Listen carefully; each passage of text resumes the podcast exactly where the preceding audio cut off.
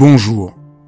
Dans ces podcasts, j'invite des penseurs, des praticiens, des artistes, des femmes et des hommes dont le travail m'inspire, que j'aime et qui m'aident à vivre. Et j'ai eu envie de partager mes enthousiasmes avec vous. Dialogue parce que je crois à la vertu de l'écoute et au bonheur du partage. Dialogue parce qu'en un temps où tout devient un peu trop formaté et lyophilisé, j'ai voulu prendre le temps d'écouter des personnes qui ont consacré leur vie à penser, à créer, à faire. Dialogue pour permettre à mes invités de déployer leur engagement et leur conviction sans que leurs paroles soient coupées en petits morceaux.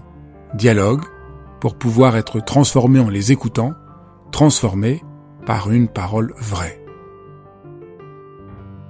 Lorsqu'on parle du sommeil, en général, on voit qu'un tout petit bout, réussir à bien dormir, quels conseils on a pour bien dormir? Ce n'est pas du tout ça dont nous allons vous parler aujourd'hui avec Solène Daoudal que je reçois, mais de quelque chose de beaucoup plus essentiel, comment faire pour que nos nuits soient profondément réparatrices, comment faire pour qu'en se réveillant, la nuit nous a nourris, apaisés, réconciliés, Comment faire pour que nos nuits soient un vrai parcours de transformation? Vous allez voir, c'est absolument passionnant. Bonjour Solène. Bonjour Fabrice. Je suis très heureux euh, que tu sois là. C'est une grande aventure qui euh, s'accomplit avec la publication de ton livre Hypnoconte. Alors l'histoire est vraiment euh, assez assez assez belle puisque j'avais l'idée de comme éditeur de publier un livre de textes qui permettent aux gens d'entrer dans le sommeil. Et, j'avais lu un livre américain qui avait été un, vrai, qui avait vraiment fait un, immense impact aux États-Unis. Je me suis dit plutôt que de juste traduire un texte, ça serait mieux de trouver quelque chose en, français. Et alors, on a fait un concours. Je, raconte l'histoire parce qu'elle est quand même très belle. J'ai fait un concours auprès euh, d'un très grand nombre d'hypnothérapeutes, d'écoles d'hypnothérapie, pour demander aux gens euh, de, participer et d'essayer d'écrire un texte pour aider à dormir et pour euh, publier un livre des textes qui seraient le, plus, le convaincant. Et, c'est comme ça qu'on s'est rencontrés. Tu as participé à ce concours en ligne et j'ai été absolument saisi par la qualité de, ton texte et l'articulation que tu avais entre ton travail d'hypnothérapeute et, ton, et appétence pour l'écriture qui permettait que tu écrives des textes qui ont une puissance, euh, une puissance euh, dont on va parler. Et donc voilà un peu comment on s'est retrouvé à publier, euh, à publier ce livre. Alors peut-être pour commencer, avant de se coucher, regarder les informations, voir ce qui se passe avec la guerre, c'est pas une bonne idée. Qu'est-ce qu'il vaut mieux faire? Pourquoi c'est pas une bonne idée? Qu'est-ce qu'il faut faire avant de s'endormir pour sentir bien le matin? Cette fenêtre juste avant de s'endormir, euh, si vous la nourrissez avec des images ou des émotions angoissantes, c'est elles qui, qui vont nourrir votre cerveau et vos rêves, comme vous le savez certainement si vous vous en rappelez. C'est important de profiter de la nuit pour ce qu'elle peut vous donner vraiment, c'est-à-dire des ressources, des solutions, parce que les rêves sont aussi un espace où les solutions se, dessinent, et donc de se mettre sur la bonne fréquence pour cela.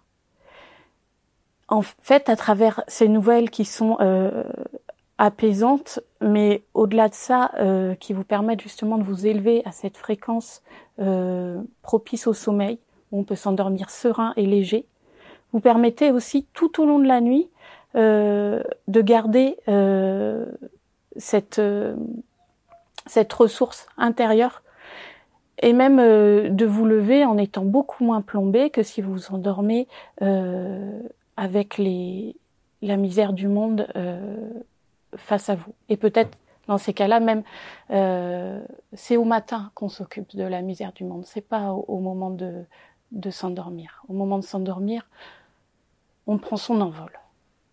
Ce que je trouve très impressionnant dans ton livre, c'est que c'est pas seulement un livre. C'est un livre pour apprendre à dormir quand on a des problèmes de sommeil, d'insomnie, etc. Mais c'est aussi un livre pour apprendre à que notre sommeil soit profondément réparateur. Comment faire pour que, quand on se réveille le matin, on se sente mieux? Et je dois dire que depuis que je lis tes nouvelles, je me lève, mais beaucoup plus heureux qu'avant. Comment c'est possible? C'est une façon de, de se donner une destination aussi pour nos rêves, pour notre vie nocturne.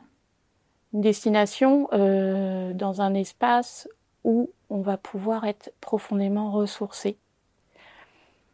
Parce que chacune de ces nouvelles cherche à connecter avec des valeurs qui sont euh, importantes d'une manière générale, des valeurs de, de, nature, de repos, de lâcher prise, de de joie, de, joie, de contemplation, d'harmonie. Il, y a énormément de, de, de propositions pour qu'en fait ce soit les ingrédients de vos rêves. Et vos rêves, la plupart du temps, euh, en fait, c'est euh, le brouillon du lendemain. C'est Toby Nathan qui disait ça. Euh, voilà, c'est les ingrédients de, de votre lendemain. C'est parce que moi, j'ai l'impression, depuis que je, je, je dors en, en te lisant, ou en me parce qu'après quand on les connaît bien, il suffit de, de les évoquer, je m'endors en, pensant à elles, je me rends compte que, le, que, que ça me travaille dans la nuit, c'est vrai. Mmh. J'étais étonné, mais je me rends compte que ça harmonise et que le matin, il s'est passé quelque chose. Ce sont des... Et puis, au-delà des ingrédients, elle propose aussi des processus. C'est-à-dire, euh, il y a quand même, un, la plupart du temps, ce sont euh, des voyages, euh, des traversées, des échappées, des ascensions. Qui nourrissent quelque chose. Qui nourrissent en fait, ça c'est en psychologie, c'est connu, les, tout ce qui est processus spatial sont des processus intérieurs. Donc ça va nourrir ça aussi. Des processus de transformation. Et il n'y a pas forcément besoin de le savoir avec la conscience euh, exactement. C'est une indication. Ces nouvelles sont comme un carnet de route qu'on donne à notre inconscient. Autant de chemins pour euh, d'abord pour se perdre dans le sommeil et ensuite euh, une fois qu'on est dans le sommeil, pour euh, s'y régénérer, s'y ressourcer profondément. C'est très impressionnant parce qu'on lit une de tes histoires et quelque chose se transforme en nous et nous fait advenir au sommeil sans qu'on comprenne très bien ce qui se passe. Mais après, bon, ce qui est très très intéressant, c'est pour ceux qui veulent comprendre, après chaque conte, tu racontes tous les procédés, les processus, les, ce sur quoi tu t'appuies pour avoir écrit l'histoire et, sur quel mécanisme ça, ça fonctionne pour nous endormir. Moi qui suis un esprit qui aime bien comprendre et, rationnel, je trouve ça très rassurant de comprendre après comment ça marche. C'est pas du tout euh, magique, c'est très précis. Tu invoques euh, soit des sensations, soit des émotions, puis comme tu dis, des tas de manières de contourner ce qui pourrait nous bloquer le processus. Donc ça c'est très euh, très très très impressionnant. Peut-être pour qu'on comprenne euh, le cœur du problème autour du sommeil Qu'est-ce qui empêche de bien dormir Peut-être on pourrait creuser pourquoi la volonté ne, marche pas. Ce qui est un, un, un thème extraordinairement euh, euh, vaste et ample, qui n'est pas seulement lié au sommeil, mais à toute notre vie. Pourquoi il suffit pas de vouloir pour réussir à dormir? Euh, Disons que dans le cas du sommeil, euh, la volonté, elle nous fait de toute façon rester sur une zone euh, d'activité euh, de vigilance qui de toute façon empêche les zones de somnolence de s'activer. On peut pas être dans le cerveau. On a euh, des plateaux. C'est un peu comme un, interrupteur. C'est soit la vigilance, les zones de vigilance qui sont activées, soit les zones de somnolence. De toute façon, quand on est euh, centré euh, vraiment sur quelque chose qui nous tient en euh, même pas forcément une angoisse qui est difficile, même une quelque chose de euh, une pensée simplement neutre ou même euh, heureuse peut nous garder justement vigilants. Donc du coup, euh, cette volonté, elle va, euh, elle va se perdre. Comment est-ce qu'on va pouvoir la faire advenir? C'est un peu ce que je disais. On a besoin de créer un espace de solution. Ça veut dire quoi, solution? En fait, quand on a un problème, on, a, on va avoir envie de chercher à l'extérieur ce qui nous manque, parce qu'on ressent que quelque chose nous manque. euh, oui, je suis angoissé. Je, je veux trouver une solution pour plus être angoissé. J'arrive pas à dormir. Qu'est-ce que je vais trouver comme solution pour m'apaiser? Et donc c'est pas tout à fait ça. Non. Et moi, ce que je, ce qu'on présuppose, c'est que en fait, on a déjà les ressources. C'est simplement que vu qu'on est focalisé sur notre problème, on oublie de voir de connecter cet espace de ressources qui est disponible mais qui est à l'intérieur de nous et qu'on va pas forcément chercher par des solutions extérieures. Et euh... donc ça c'est assez surprenant parce que si j'arrive pas à dormir, je veux trouver un truc extérieur qui me fait dormir puisque j'ai un problème en moi qui fait que je suis trop nerveux, angoissé, perdu euh, ou trop vigilant. Donc comment je vais trouver un truc pour comment il y aurait un truc en moi qui me permettrait de dormir? C'est un peu surprenant. Eh bien, en regardant euh, déjà en regardant ailleurs, le cerveau construit aussi notre réalité. Euh, et si on se focalise sur un problème, bien évidemment, c'est lui qui prend euh, tout l'espace. Et en fait, on, fait l'expérience euh, du modèle du monde qu'on crée.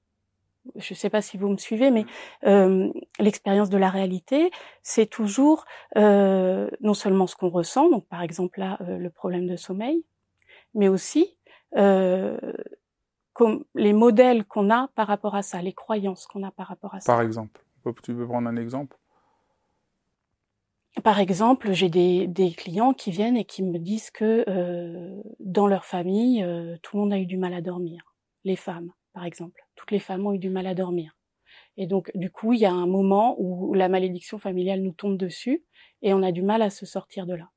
Mais euh, cette personne, si euh, on, prend le temps de l'écouter, si on prend le temps de la laisser se raconter, on va se rendre compte qu'elle a euh, des ressources qui lui appartiennent et qu'à d'autres moments, elle va réussir justement à trouver euh, des moments de paix, des moments de calme.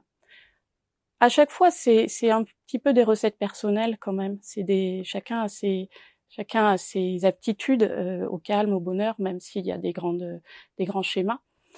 et donc auprès de cette personne, on va pouvoir la recentrer, lui refaire euh, réactiver ses ressources, tout simplement en lui permettant de les ressentir, de s'en rappeler. Et c'est ce que je veux dire, agrandir l'espace, trouver les solutions. C'est-à-dire du coup, elle a cette possibilité de se relier euh, à d'autres types d'expériences qui normalement elle l'associe pas au sommeil. Elle ne l'associe pas à ce moment parce que le sommeil pour elle est un est un combat, est un problème. Donc, donc si je comprends bien le cœur de la, le cœur de l'approche, le cœur de ton approche, le cœur de ce que tu fais dans, dans, dans ce livre, c'est j'arrive pas à dormir. Au lieu d'essayer de lâcher prise, au lieu d'essayer de trouver une manière de contrôler mon sommeil, au lieu de trouver un truc extérieur pour me forcer à dormir parce que j'arrive pas à dormir, je laisse complètement tomber cette perspective qui est celle qu'on adopte un peu partout. Je fais complètement de choses. Je lis une histoire qui va évoquer des expériences complètement différentes qui vont suffire à déplacer le fonctionnement de mon cerveau, la manière dont je suis focalisé, pour me mettre en rapport à des états, disons, euh, de contemplation, de paix, de promenade, enfin c'est très divers dans le livre, différentes autres situations qui vont, elles, provoquer le sommeil. C'est ça? On crée en fait une, une disposition au sommeil. L'idée n'est pas d'avoir des nouvelles qui hypnotisent où on imagine que euh, euh, voilà, on lit, je suis hypnotisé parce que être hypnotisé, c'est s'endormir. C'est pas du tout ça.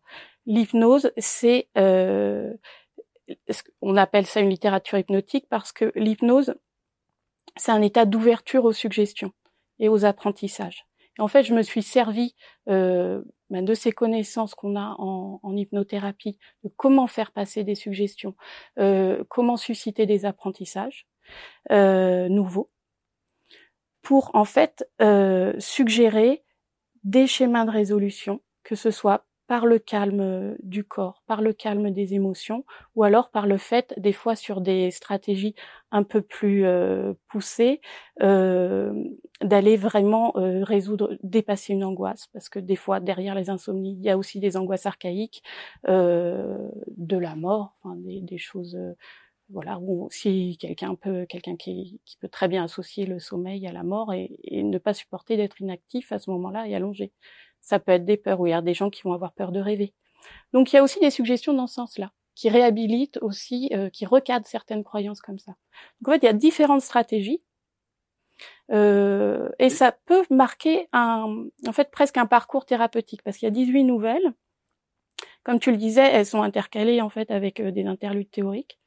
Et euh, ça peut rappeler un peu ce si on faisait une suite de séances où il y a toujours un moment où on est en, en discussion euh, avant la séance proprement dit, avant de s'immerger dans la transe, dans l'hypnose.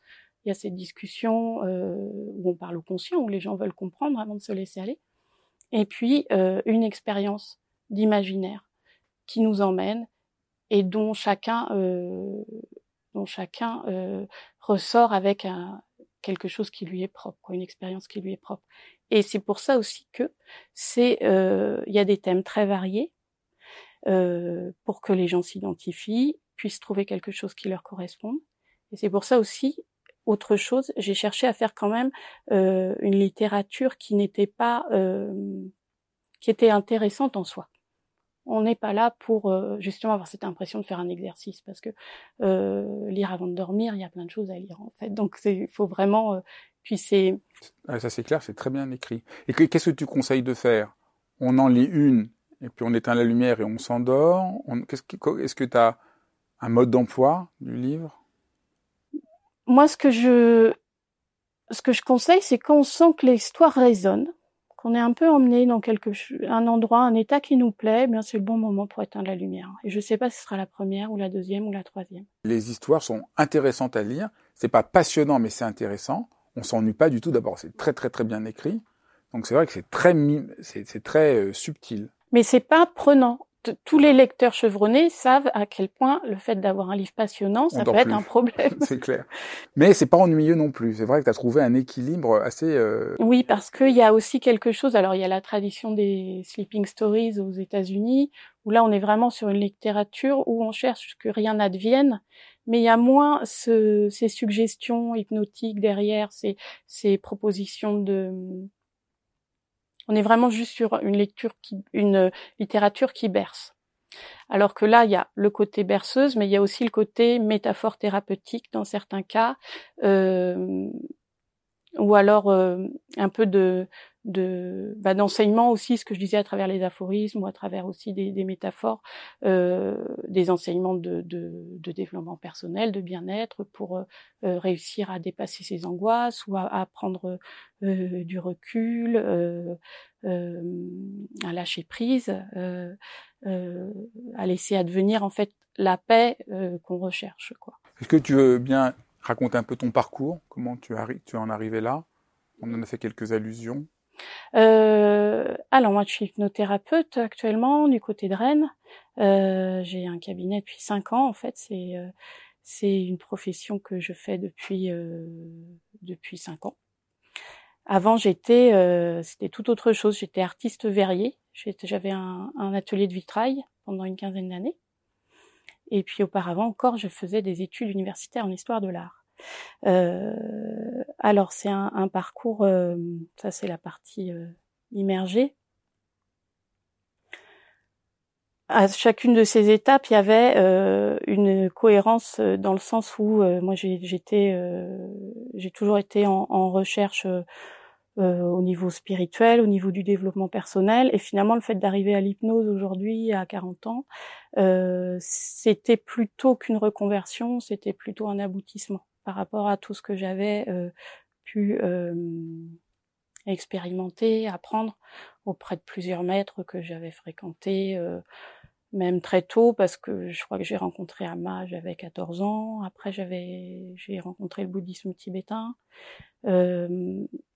avec la Magendun Rinpoche, par exemple. et j'ai eu, voilà, donc j'avais cette... à côté... Quel est le lien que tu peux faire entre disons, même si tu as dit que c'était très laïque, mais quel est le lien que tu peux faire avec ce que tu as pu rencontrer euh, avec des maîtres tibétains Eh bien, à chaque fois, moi...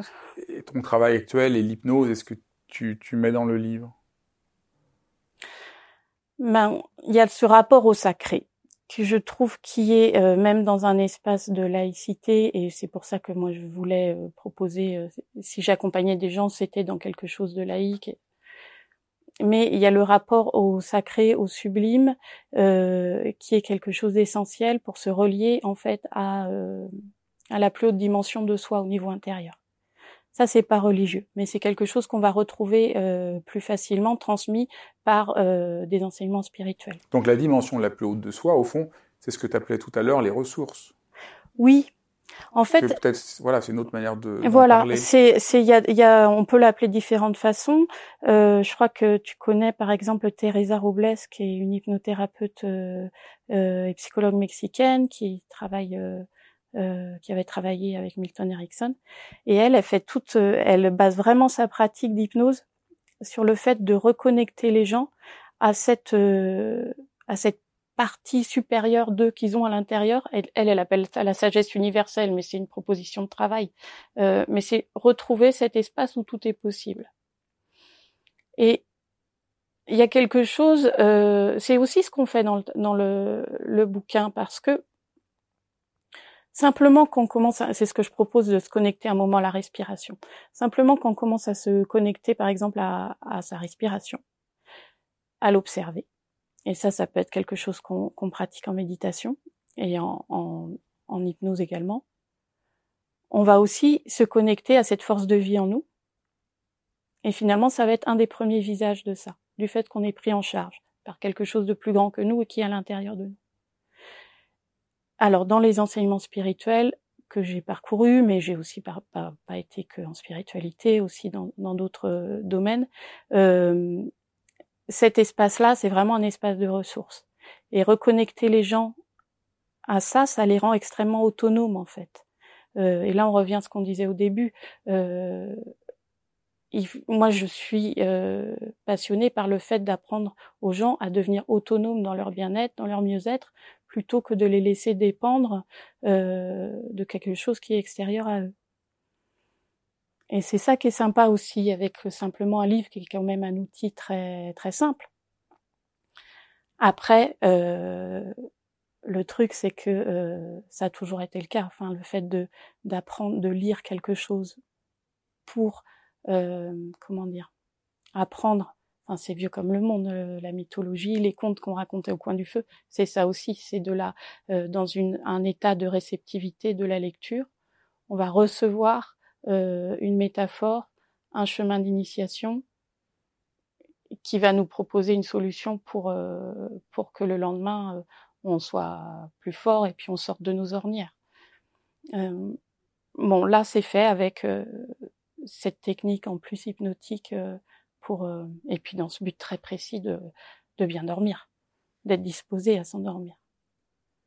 Ben merci beaucoup. J'espère que ça donnera envie à tout le monde de découvrir ton livre et trouver une autre manière de de trouver le sommeil. On pourrait juste dire en conclusion, c'est pas seulement trouver le sommeil, c'est aussi avoir une qualité de sommeil très différente. Je trouve que en lisant les histoires, on a un sommeil peut-être plus profond, un sommeil plus réparateur. Il se passe quelque chose de. Oui, s'il est, euh, c'est cette question que juste avant le sommeil, il y a cette fenêtre du sommeil, il y a un moment très particulier aussi. Euh... On parlait des traditions spirituelles. Je, si je peux me permettre euh, encore cinq minutes. Euh, par exemple, il y avait la prière du soir, voilà, dans différentes traditions, parce que à ce moment-là, il y a, c'est un moment précis où en fait euh, on va tomber dans le sommeil, c'est-à-dire on va tomber dans un moment où notre cerveau va redestocker tout ce qu'il a entendu, toutes les, les souhaits, les expériences, les apprentissages qu'il a fait pour euh, pour les engrammer, pour les les pour euh, décider si, enfin voilà, pour pour pour faire son miel en fait. Il y a vraiment euh, cette fenêtre là, c'est comme si en se mettant sur la bonne fréquence vraiment d'apprentissage, euh, de positivité au moment de s'endormir, c'est quelque chose qui va profiter euh, tout au long de la nuit. C'est pour ça aussi que c'est important de choisir qu'est-ce qu'on lit, qu'est-ce qu'on regarde, qu'on regarde juste avant de dormir. On a beaucoup euh, cet apprentissage de, je sais pas si c'est pas du tout le moment de regarder des, choses angoissantes euh, parce que c'est ça qui va nourrir notre nuit. Et là, on choisit vraiment de se nourrir avec euh, des solutions et avec des émotions et des sensations positives. Ah, merci beaucoup. Merci d'avoir suivi cet épisode de dialogue. Si cela vous a plu, surtout, surtout, likez, mettez des commentaires, partagez et surtout par-dessus tout, abonnez-vous. C'est le, c'est vraiment important pour le travail que je fais et pour euh, m'aider à le poursuivre et vous proposer d'autres extraordinaires rencontres. À très bientôt.